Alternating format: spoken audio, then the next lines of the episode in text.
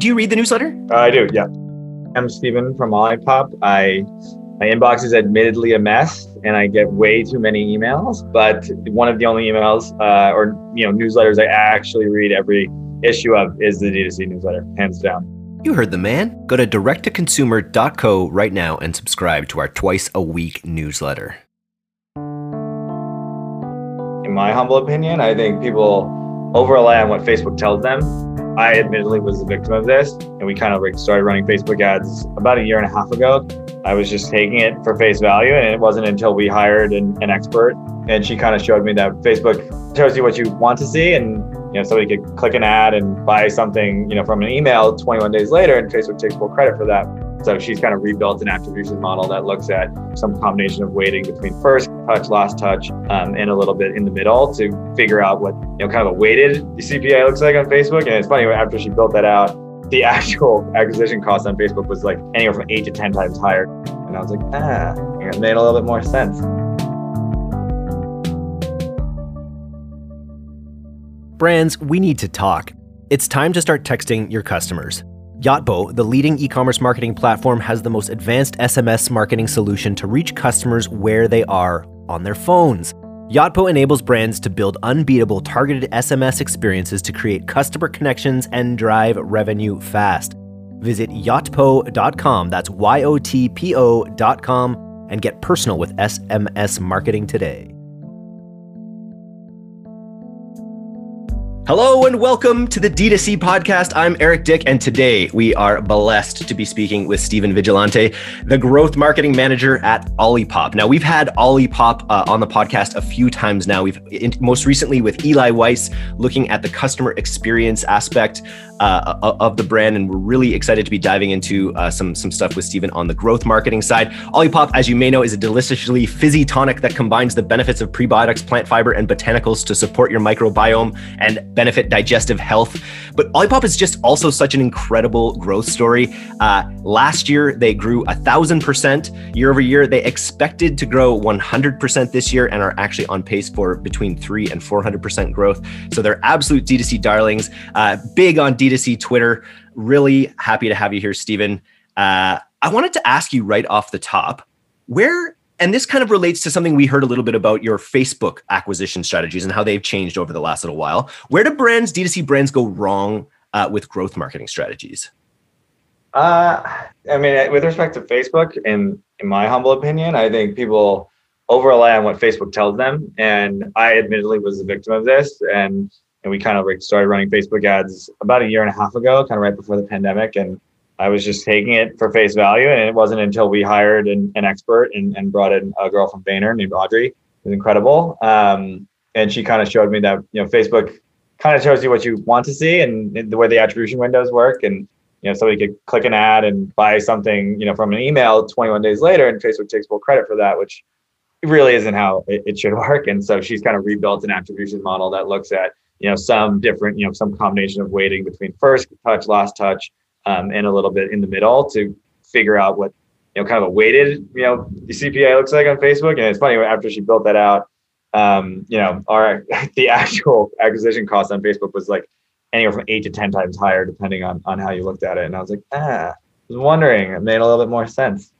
Yeah. What action did you take when you when you when you figured we that? Cut, we cut Facebook spend uh, actually ultimately in half from where you know at a peak from November last year during kind of holiday Black Friday um, and where, where it is now. We actually haven't grown spend for the last four months now. Um, and we ended up doubling down on on influencer marketing and, and paid performance based influencer marketing. And reason being, we, we kind of partnered with this analytics platform called Source Medium probably six months ago now. That's uh, it completely changed our business. It stitches together all your e-commerce data in one place. with a beautiful dashboard. It pushes um, a, a, report into Slack every day and just kind of shows you where everything's coming from and you can really go in and deep dive, you know, by things like discount code, and you can see who your top performing influencers are, not just by acquisition but by retention. And um, it was overtly obvious that the, you know, both the cost to acquire from influencers and the retention of those customers was significantly better than someone just buying from a cold Facebook ad. So.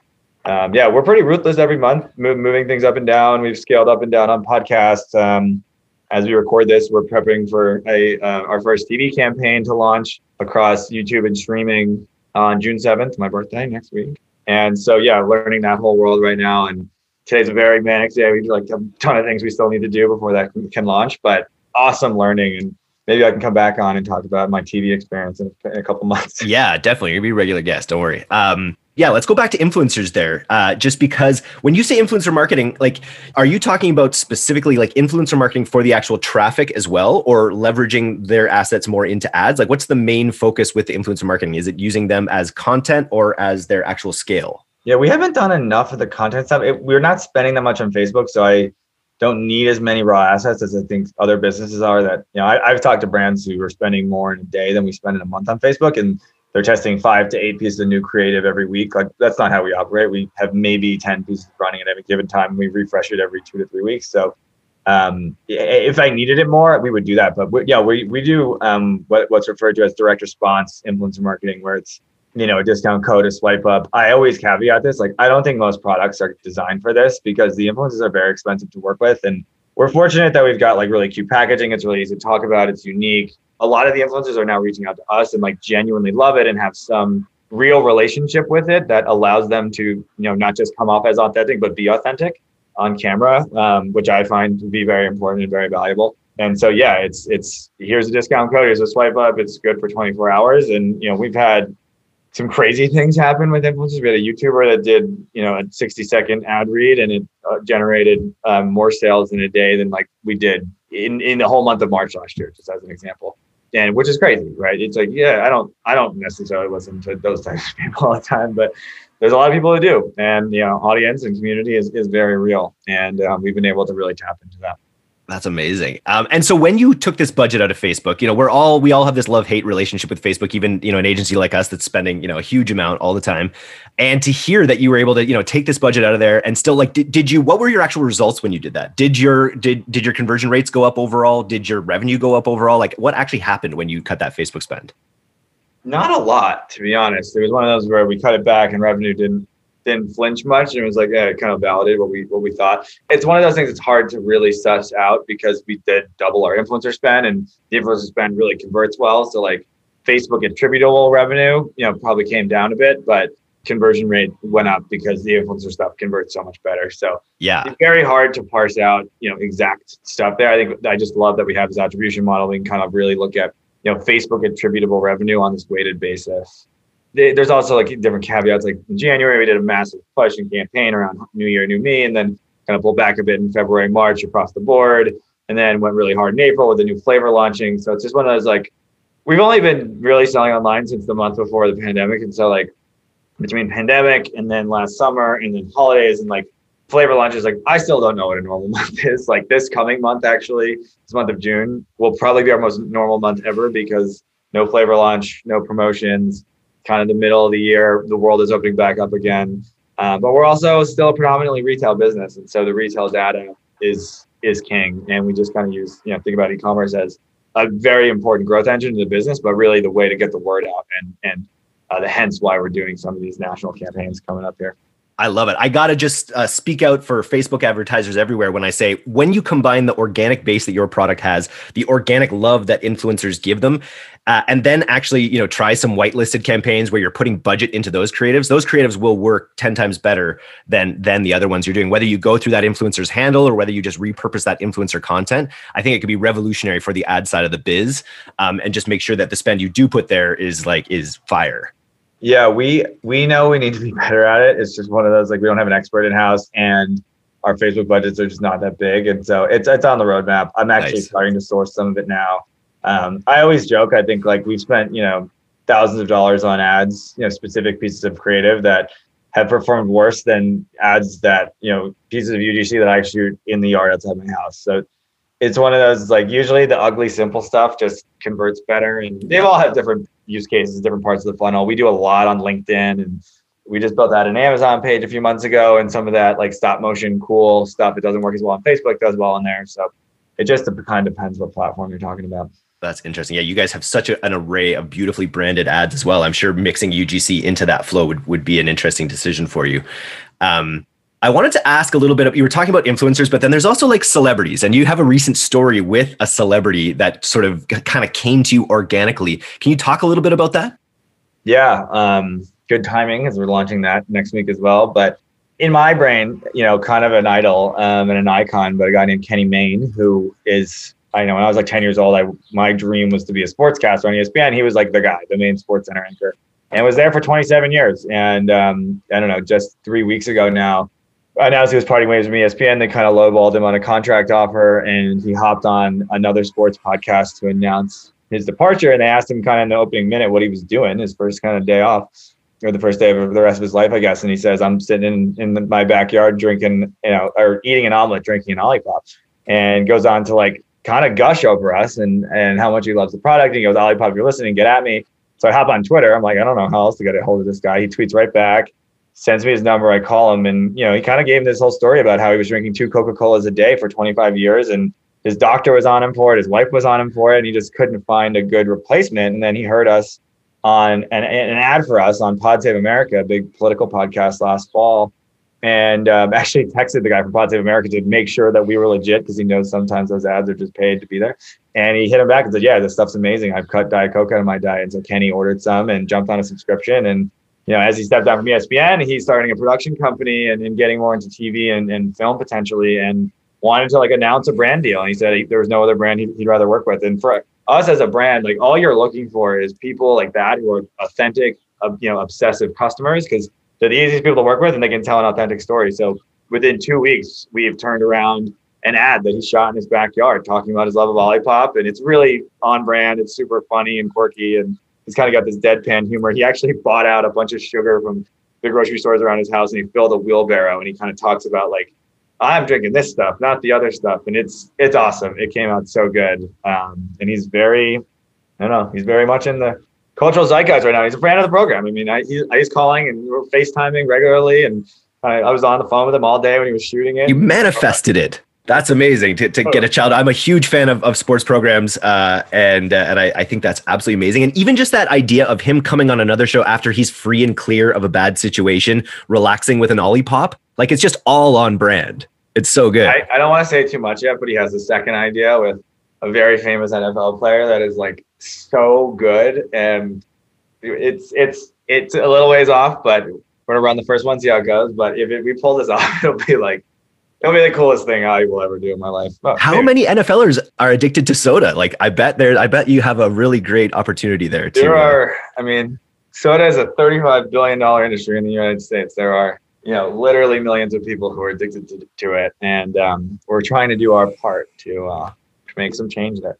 Nice. And when you're on that kind of mission, it just, yeah, empowers this, this growth where you expect it and sort of believe the world deserves it. I mean, which we, I love. we talk about this, like somebody like LeBron James, who has honestly the biggest platform you could have. And, you know, is getting paid millions, millions of dollars to like jam Mountain Dew down like children's throats you just think about like the issue there, right? Like he could be doing so much good with that if he had a product like ours that he was, you know, supporting, getting behind, and you know what he could do in the school systems and in inner cities, and it's just painful to watch. You know, the, the new the new Mountain Dew flavor, I think it's 75 grams of sugar in it. That watermelon, it's a crime. It's poison, and so you know some of these people, it's crazy because I like think the world of LeBron. I think he's a great guy with a big heart, and you know, there's dollars, there's a dollar sign there, obviously you know making him act like that. But uh, you know, as we get into this you know world of celebrities and talent, we're having lots of conversations with major music artists and athletes. Um, that's kind of our spiel. It's like you can really make an impact with this product if you you know help kind of push it out there. So amazing. the plan for the next couple couple months and years. Can you talk a little bit? You obviously don't give any details, but can you talk a little bit about the shape of how these partnerships work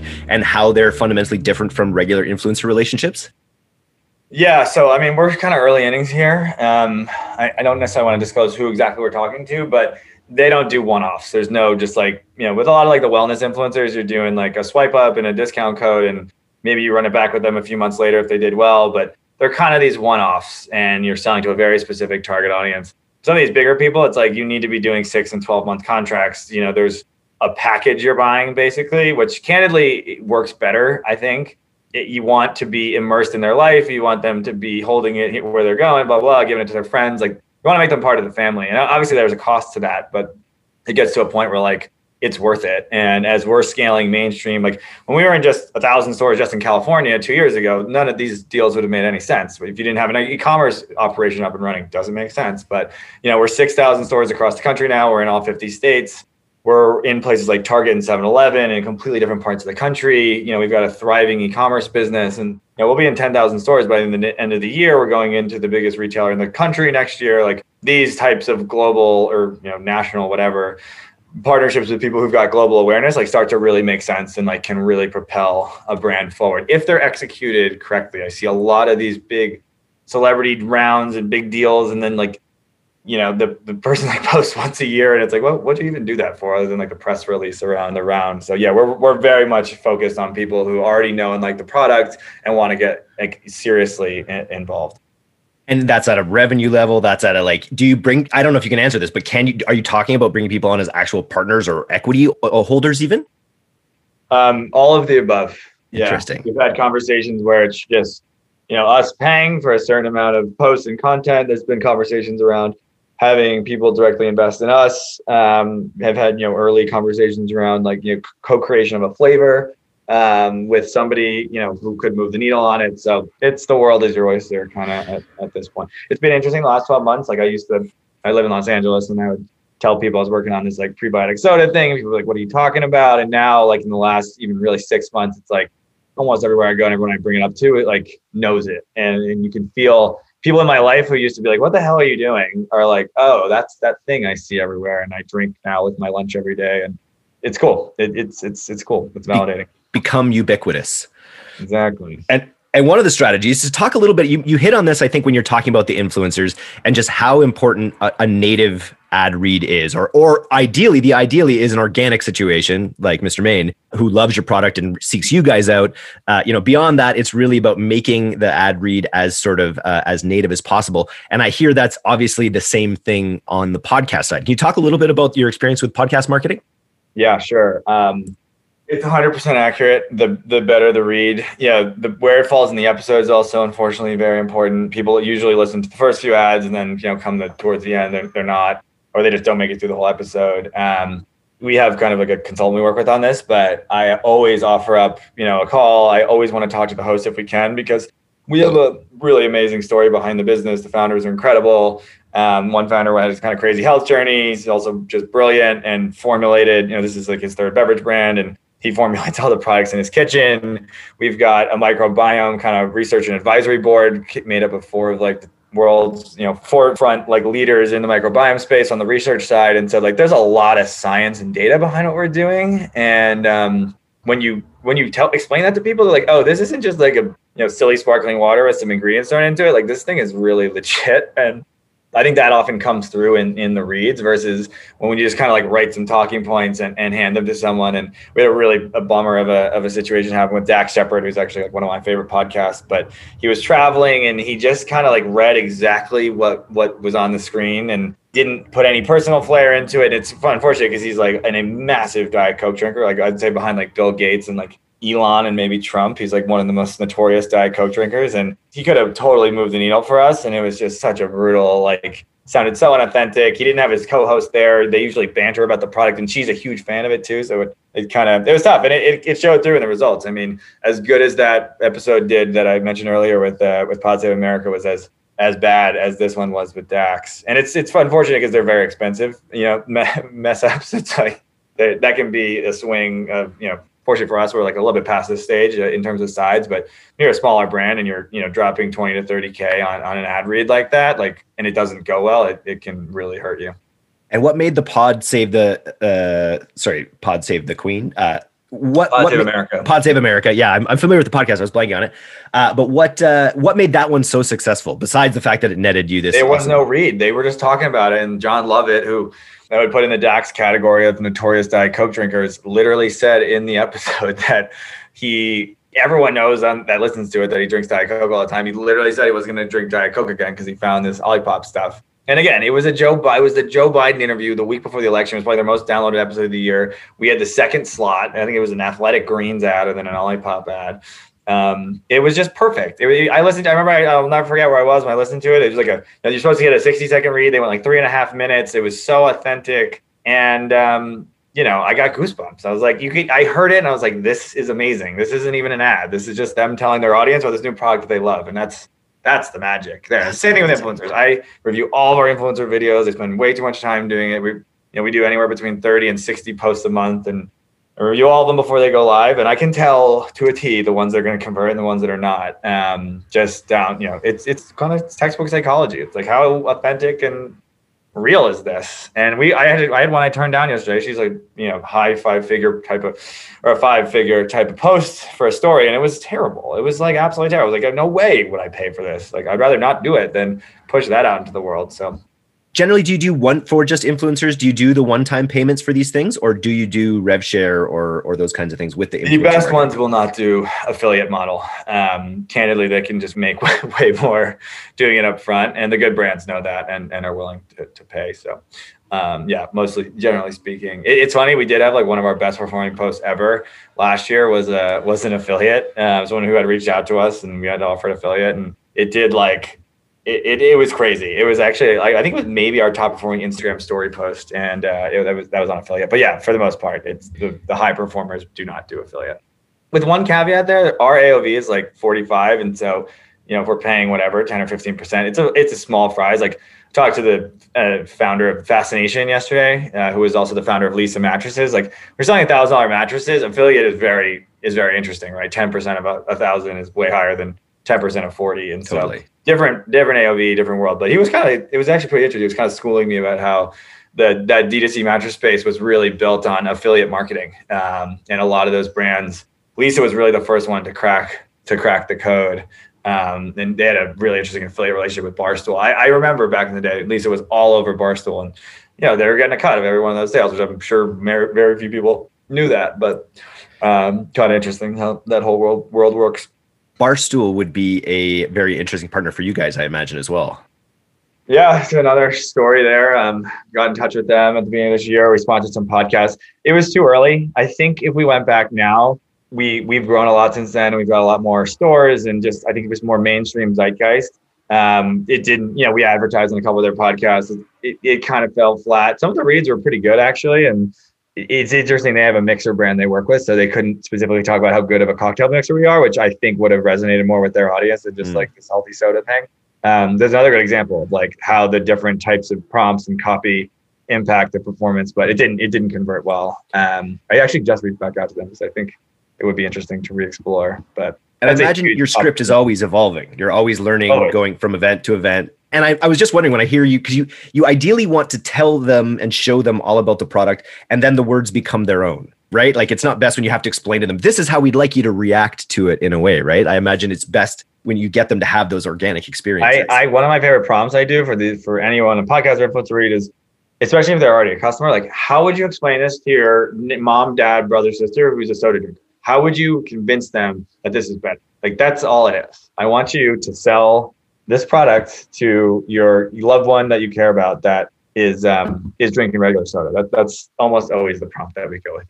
That's huge. Uh, nice. Thank you for your insights there. Uh, let's talk a little bit about you know I had such a great interview with Eli. Uh, you know I want to I want to have everyone in your company on at some point. Uh, but you know we went deep on customer experience and his sort of thoughts on that. I wanted to ask a little bit about how you guys interact. What are what are the most valuable ways that you sort of interact with the customer experience team in order to inform and sort of fuel your marketing? Kind of like my running joke internally is like I make Eli's life hell because I I'm the one running around setting up all the new things that like inherently always something goes wrong and breaks and it makes its way back to the CX team. But um, no, we're we're like literally best friends. We talk all the time. Shout out to him. He just had like the cutest baby ever and he's on paternity leave right now. Amazing. Um, he'll be back uh, back in the office uh, actually next week. Um, but yeah, we we we view you know uh, it was it's kind of like a party line. I think we use a lot, but we we do view CX as marketing channel. And I always say like it's the easiest and cheapest and freest, not freest, but the cheapest way to communicate with your customers without going anywhere, right? They're reaching out to you. 99% of them have tried the product or are dealing with some sort of issue. And it's the, it's a very, it's very simple to like be friendly and nice and accommodative and, and make someone's day and turn them from a detractor to a promoter. But um, beyond that, like we're, you know, I'm, I'm working with our, you know, ads team to make ads that are trying to answer like common questions or issues that, you know, guests or customers are writing in about. And um, Ariel, who who is kind of our head of like influencer gifting and um, you know supports me in everything I do and, and is helping me with content ideas for influencers. And she also you know they splits her time between there and like the customer service inbox. And so she's you know on the front lines of what these people are saying like okay how can we use influencers and the the, the, the briefs we give to influencers to like combat common questions that people are asking around like you know refrigeration of the product or you know what what are prebiotics and what are these different ingredients like we can use the microphone of these influencers to like educate people at the front end so they know what they're buying instead of having to be confused on the back end so it's interesting because it seems so normal it's just like what we do and like the team is so collaborative and then i talk to other people like oh cx is never in the marketing meetings like why would you do that I'm like I yeah. I think that's just, I think it's, I think it's the right strategy. It seems pretty organic. Marketers across all industries are seeing CPM skyrocket on social and digital platforms. As their campaigns start to lose effectiveness, they're searching for a new channel to scale efficiently. Tatari helps brands buy and measure ads across linear and streaming TV, capturing the most important metrics so you can assess performance and optimize your TV campaign just like you do on other digital channels. Visit Tatari.tv to see why brands like Calm, Ibotta, and Rothy's use Tatari's TV advertising measurement and service to optimize and scale on TV. Obviously, you guys have super lofty goals. I know we talked a bit in the pre-interview about you guys really seeing Big Soda as your main competitors uh, yeah. in, in this game. What do you what do you see as like any roadblocks that the customer has to that happening? Like what what are your key things you're trying to overcome in order to become everyone's Coke and Pepsi? I mean, price. Number one answer. Yeah. I, at the end of the day, the the ingredients are great and important, and um, you know, taste is king. But the reality is, you can buy a Zevia for seventy nine cents, and then we're two forty nine, right? And and you could get you know online. I don't know 12 packs Diet Coke are probably anywhere from 12 to 14 bucks. So somewhere in the 79 cents to $1.25 range. And so we're anywhere from, you know, two to three X more expensive than that. And when you're in LA and you have kombucha shoppers paying five bucks, we're cheap, right? We look great. Uh, but when you go to a Kroger in, you know, Midwestern Kentucky, 249 for a little 12 ounce soda like sounds kind of crazy. And so we, it's on us to educate people out why it's why it's 249 what's in there you know what the functional benefits are of the product. Like it is like more fiber than like 99% of fiber supplements so there's kind of like that whole angle. But um yeah price. And, and, and price and i think just like a general skepticism that healthy drinks taste bad. There's enough healthy products healthy you know quote unquote healthy beverages in the world that do not taste good. And so consumers have almost been trained to be like oh it's low calorie. Like it's not going to you know satiate me and it's definitely not going to crave that sweet sugar kind of yeah. craving that i have and that's why we know we just have to get it in people's hands. That's why the influencer stuff is so helpful because like they can tell the audience how well it tastes, and yeah. you know, Kenny Mayne can tell the audience what it tastes like. Like it's one thing coming from the brand, but we have this kind of like you know ecosystem now of people talking about how it does really taste like soda. I think people are always shocked that it's not a sparkling water. It's not like super vinegary. Um, it's it's a soda, and it gives um, you that yeah. I can feel it though. I can feel the critical mass of people like pulling more people into the ecosystem. Yeah. Uh, because people love it. I mean, people people really do. And uh, you've centered on this aspect of it being this solution. Like it, when you the way the world is happening right now, people are becoming more and more aware of of big institutions and structures that you're like, oh, maybe you don't have my best interest at heart. I feel like that's happening on a number of fronts uh, across the world right now, and Big Soda is a great example of that. Like when you were explaining how Mountain Dew's putting out a 72 gram, like that's almost malicious at that point. Like knowing what we know about corn syrup as yeah. well. So like the way you've built your marketing organically to these people actually like overcoming this sort of like blind addiction to to these products that that don't at all have their best interest in heart like i think that's got to be a real fundamental pillar and it is like really organically with what you're doing already. Yeah. It 100% is. Um, i love um, it. I mean yeah we, we got all sorts of gut, cool gut health stuff we want to do in the future and it's crazy it's like feel it feels like it's been forever but it also feel like it's been a blink of an eye and it's been you know we launched like two and three quarters years ago i guess now september 2018 um and you know we've gotten a lot done but we've got a ton of work to do. There's every I always say with e-commerce, it just feels like there's like this Russian doll, and you you you get through like one, you, know, you figure out how to do this, and then you're like, all right, now you gotta, you know, there's the next platform, and the next you know audience you need to go after, and like you know, esports is going to be quickly become a really interesting area for us. I'm like, I haven't played video games in 20 years. Like, how do I, you know, it's, it's networking, it's talking to people in the space, and um, you know, there's never, there's no end. Right? It's just like the next Russian doll is bigger than the one before it. And you can start with Facebook and then you know, get to YouTube and TV and, you know, radio and audio and influencer and celebrity talent. And like, there's no end of uh, places to, uh, to, to market. When you divert your focus from Facebook a little bit, it's, it's uh, I think a really interesting lesson. Um, let's dive in on esports just a little bit. Like esports are such a great, you know, with the way mo- the movie industry is going. Like when was the last like big, but you know, there's only like a few big budget movies now, and uh, like a lot of that attention is flooding into video games. They're actually a bigger industry than than I think the movie industry is now by by quite a bit.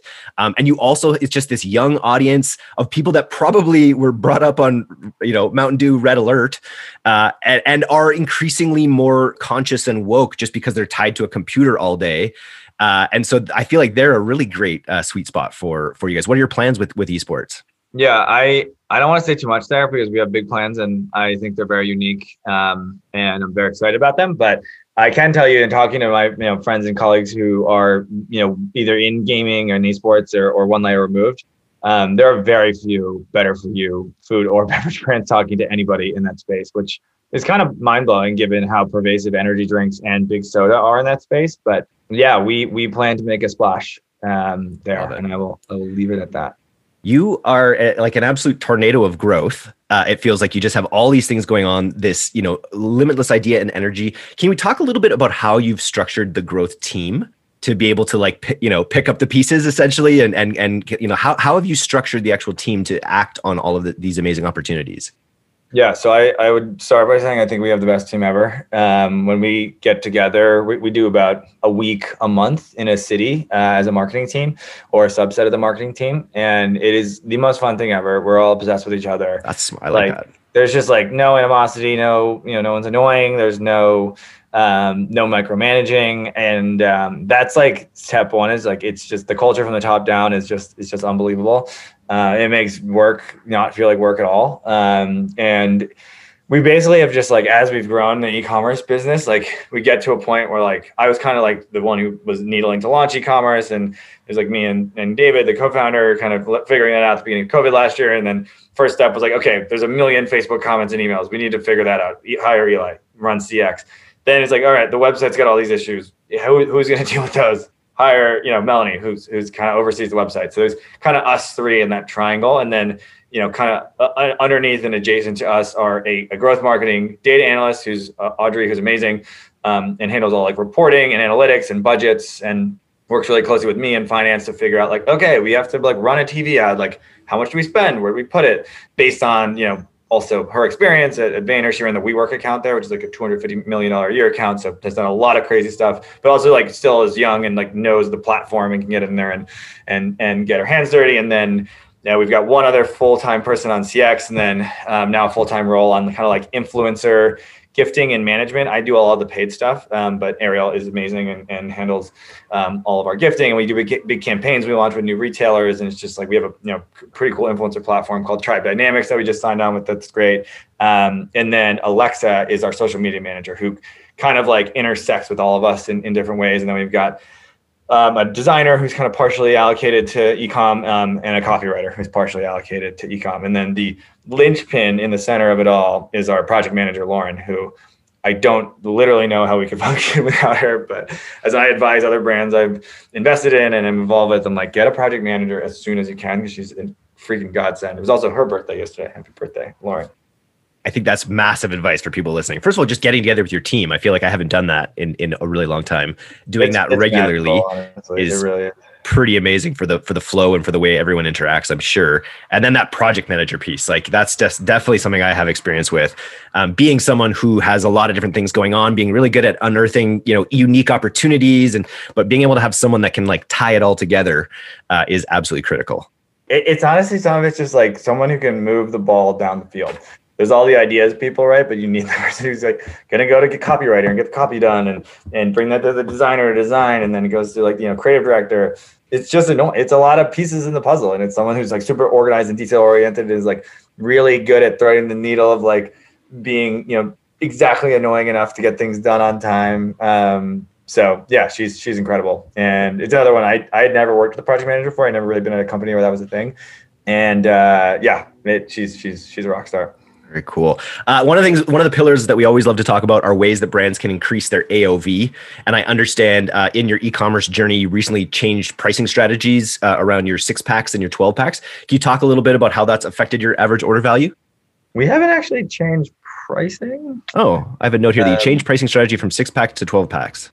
I mean, we did that way long ago. Okay. that was kind of like step one where we were we were selling thirty dollar six packs with one of each flavor, and it was like uh, every comment we'd get were five dollar soda. What the hell is this? And people weren't even ordering it, of course. But um, yeah, that was a very early lesson. We we really optimized for like really high margins online at the beginning. Um, and the reality is, we are a venture backed beverage business that really uses e-commerce to drive trial and awareness and, and we don't necessarily have to be like uber profitable online to help you know make it work across the whole business um, so we dropped pricing this was like march of last year it was actually march 15th it was like a week the week that the kind of the, the border closed and covid really started hitting but uh, yeah we we uh, got rid of the six packs they're way too expensive to kit and like the shipping just didn't work and so we're just we only do 12 packs now um, we've got some variety packs we did just add shipping back. We just added a three ninety nine shipping charge for mm. orders under fifty dollars to try to incentivize um, you know people to order two or more. We pick up a little bit of economies of scale there from a shipping perspective. It, it, kind of TBD on on the impact. And we also launched a new flavor the same week, so hard to delineate between a couple of things there. But we're gonna monitor it and and kind of see what happens. You also get you know if you subscribe, you you get free shipping. So um, I, so our subscription business is, is insane. We're, we just crossed 7,000 subscribers and we had 500 July of last year. I, I, it blows my mind how many people get a box of Olipop every two weeks, but I think it just speaks to the, the quality of the product and how many people like need it in their lives, which is, which is pretty cool. Very cool. Where where in the flow uh, of buying a product do you see most conversions into subscription? Is it via email after they've already bought, or is it people signing up right off the top? Yeah, shocking amount of people sign up right away. I think it's because, and we've kind of, you know, we kind of have our "How did you hear about us?" survey at the end. Um, we use one called No Insights. That's great, by the way. We've kind of figured out that about 20 to 25 percent of people who subscribe on first order have bought us in a store. That's a, a good example of that flywheel people you know, try in a store, they look it up online, they see if they subscribe. It's not quite as cheap as buying in a store, but it's pretty close. And we've got a really slick subscription portal and you know we, we actually text you but it's before your next order processes which is a big deal you can swap and skip flavors and if you're out of town or whatever you can you can pause um, so we were actually uh, an early adopter of that technology last year but yeah we just try to make it as like frictionless as possible and the pandemic definitely helped like you know so many people shopping online for the first time and totally um, it's cool i mean people are working it into their day to day and and and we make it pretty easy we can get products almost anywhere in the country in like four days now we've got two warehouses set up on each coast. So it's pretty seamless. We also have same day delivery in New York, LA, San Francisco, and Chicago. And in those markets, you know, it's instant. You, you order it and it shows up in an hour. So that's so cool. Um, I wanted to ask if you'd proven out because you obviously have such a big retail thumbprint uh, as well as your e-commerce biz. Have you proven out any any like strong connections between paid marketing spend and increase at local retail, or vice versa? we actually just were talking about this on a call. Yeah. Um, hard to measure with everything going on in retail and the growth. Uh, the stat I've been throwing at people that I think is really interesting. We we turned on like really turned on influencer podcast marketing in October of last year. So call it Q4. Our retail business from Q4 to Q1 21, uh, we only added about 10% door growth. So we added make 500 new stores, um, you know, which is not a lot in, in the grand scheme of things. And despite that, our retail revenue doubled. And you know, our, our sales team is amazing. We have great boots on the ground everywhere. In-store execution is phenomenal. Um, but like growth like that just like doesn't really happen in retail mm. um, it, traditionally. And and so I, I do think there is some amount of that that we could like kind of draw a line to be like, okay, we started doing all this pretty powerful marketing from you know influencers, candidly, uh, and podcast hosts, and then like you know within six months the business the, the in-store business doubled like that you just don't see velocity gains like that's the sales per store doubled we're literally selling more than 2x as many cans per week at whole foods currently than we were you know less than six months ago. So again hard to really suss it all out but you just kind of look at what you're spending and you look at you know we, we actually have decreased spend from january to now on the paid media side and um, it's the business is you know, growing like a weed. So something something's working somewhere. That's amazing. Well your partnerships uh, that you've orchestrated have to be a, a, part of it for sure of becoming ubiquitous. We've talked a little bit about esports partnership. We've talked about influencer and sort of spokespeople type representative partnerships. What other kind of partnerships do you do you think about for olipop? Um we do like giveaways and stuff. We try to do you know we don't really half-ass anything. Like even our giveaways are like stunningly beautiful photography and um really amazing, honestly. So I, I always think of like everything we do, we do really intentionally. Um, and then I don't know in terms of partnerships, I, I think of like I don't know, like fast casual restaurants are like partners, and we you know we we've gone pretty deep with a couple of those um, types of accounts in New York, where and in LA, candidly, we where we actually have a video guy who goes in, kind of like shoots a little ad or commercial type of thing, and maybe tells the founder story, shows the food, shows Olipop with the food, and um, you know we'll let them use that that content to help with their marketing. So yeah, I don't know. I don't. I, we're not. We don't go too crazy. I think some of these like co-creating a flavor with some like tier one celebrity would be like the pinnacle of the partnership concept, honestly. But mm. we don't do we don't do too much of, of, that type of stuff. I see it in your future. I think you can. I think you can manifest. I'm manifesting it. I just keep saying it. It's going to happen. That's, I love it. so, what are your goals for the next six to twelve months at Olipop? We, we think we can be a nine-figure brand next year, which is lofty, but it, with the way things are going right now, I don't think it's out of the question. Um, I think my personal mission is to kind of get, we've kind of we are everywhere in the 24 to 48 year old kind of white female uh, higher household income bucket, which is like Whole Foods and Sprouts, right? And to get this thing to be, you know, a hundred million dollar business, we need to reach males, we need to reach across the aisle, we need to reach, you know, different demographics, different socioeconomic classes. And so I'm very focused on figuring out what those next pockets are. Is it esports? Is it doing stuff with people like Kenny Mayne? Um, we have a very you know well-known basketball player who's invested in the business and kind of helping get our name out in, in that world. Is it music? Is it live music? Um, you know, how do we reach these people outside of like our you know current tent? How do we expand the, the pie? And so that's sort of what I think about every day. That's what in my brain growth marketing is. Is like how do we leverage the power of the brand and you know the people around it to reach you know the right new audiences and the state of the world as well like the fact that the world especially america is really opening up um, and how you can kind of really capitalize on that amazing trend yep. um, is part of it as well. And candidly, a lot of people got much more into health and wellness last year when they started thinking about their immune systems for the first time. And so I think, you know, I, I do think our products is kind of like the right place, right time where, you know, people want a soda, they want to feel better about it and there's gut health and um, you know, we have, I think, very cute packaging and branding that makes people feel happy when they need it, and all that stuff kind of works together to uh, to to build something pretty spectacular. I love it. Okay, well, we have some quick questions here. The first one is one I think you could probably just do a whole podcast on. I think you're uh, a big fan of other D2C brands. So it, it, pick two other D2C brands that you're a big fan of outside of yours. Um, this is, I guess, it's kind of a shameless plug, but I do love everything that they do. It's a coffee business that I'm an investor in called Jot, um, like super concentrated, um, you know, coffee. Uh, I also am like obsessed with this product called Eight Greens. It's like these little greens tablets that you drop into water and basically makes a perfect green juice with like absolutely no mess and tastes amazing and like just. honestly t- makes water taste better. um, and they they they crush it. They do they do an amazing job online. Both those businesses are both small, high value items, light, easy to ship, perfect for recurring like it pains me every day watching our, you know, we our shipping costs. There's really no scale in shipping beverages. It, it, it's expensive whether you ship one case or ten. It's all by weight. You know, it's all going through FedEx, UPS. Like, but you know, those products are light, easy to ship. They're high AOV. They're very recurring based. Like, um, you know, there might be a world one day where we have a product that you know plays in some category like that. That's really just built for e-commerce because beverages are not built for e-commerce. Interesting. Now, you, you alluded to the fact that you're invested in one of these companies. Can we talk a little bit about your sort of investment history in the space? Like, I think this D2C space is such an interesting place with all the roll ups happening, and uh, I'm interested in your sort of uh, your sort of take on the venture space.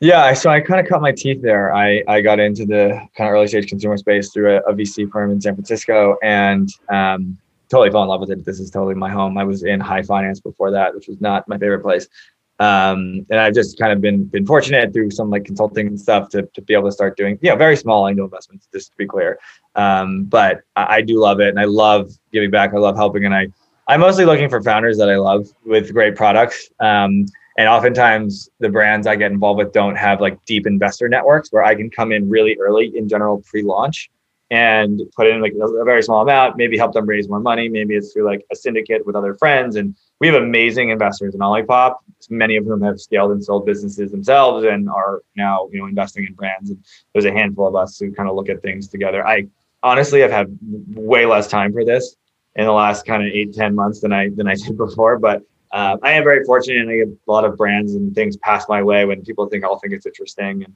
there's an incredible cookie business called Last Crumb that I'm about to get involved in that does these extremely bougie cookie drops every every Wednesday morning, and they're selling out like 120 dollar boxes of cookies in in 15 seconds, and um, it, like not 10 of them, like hundreds of them every week. And so that's one I just think is like super rad. The cookies are amazing. The team's awesome. Um, and one where I think I can actually add a lot of value through my relationship, whether they want to go into retail or you know do influencer marketing or jump into podcasts. Um, I have a lot of friends in that world, so I really try to get involved with stuff that I use every day and or, or, or regularly and where I can actually like really add value from an early from an early kind of from the early stages. And aside from the incoming leads, is Twitter your main tool there for, for reach out and, and research? No, it's not. Um, I'm in a bunch of like kind of underground Slack communities um, nice. in and around the consumer e-commerce ecosystem, and I'm like in several of them, like kind of like the food and beverage guy. So if somebody meets somebody doing something in food and beverage, um, it, it often ends up in my inbox somehow, and every now and then I, I find something that like I'm also in LA and like candidly our Erewhon is a is is this kind of high end grocery store chain here that is an incubator of small brands and um, I actually have a vegan deli across from my house which is very LA I know. Um, that is like prides himself on having every new brand first. I've actually made friends with with the GM there and she's always like sending me product. I just like you got you got your people in your life that that are always like bringing you these things and I can't candidly a lot of those people a lot of the new brands are like interested in like being knowing what's what Olipop is doing, and they're always down to like send product in exchange for you know a 30 minute call or whatever. So yeah, it's it's mostly just relationships. I've been doing this for you know in and around the consumer ecosystem for seven ish years. Um, you know, you just meet enough people and do good things for people. Good good stuff comes back around. Thanks so much for listening to today's episode. If you're not a subscriber to our newsletter, you can do that right now at direct2consumer, all one word, .co. I'm Eric Dyck, and this has been the D2C Podcast. We'll see you next time.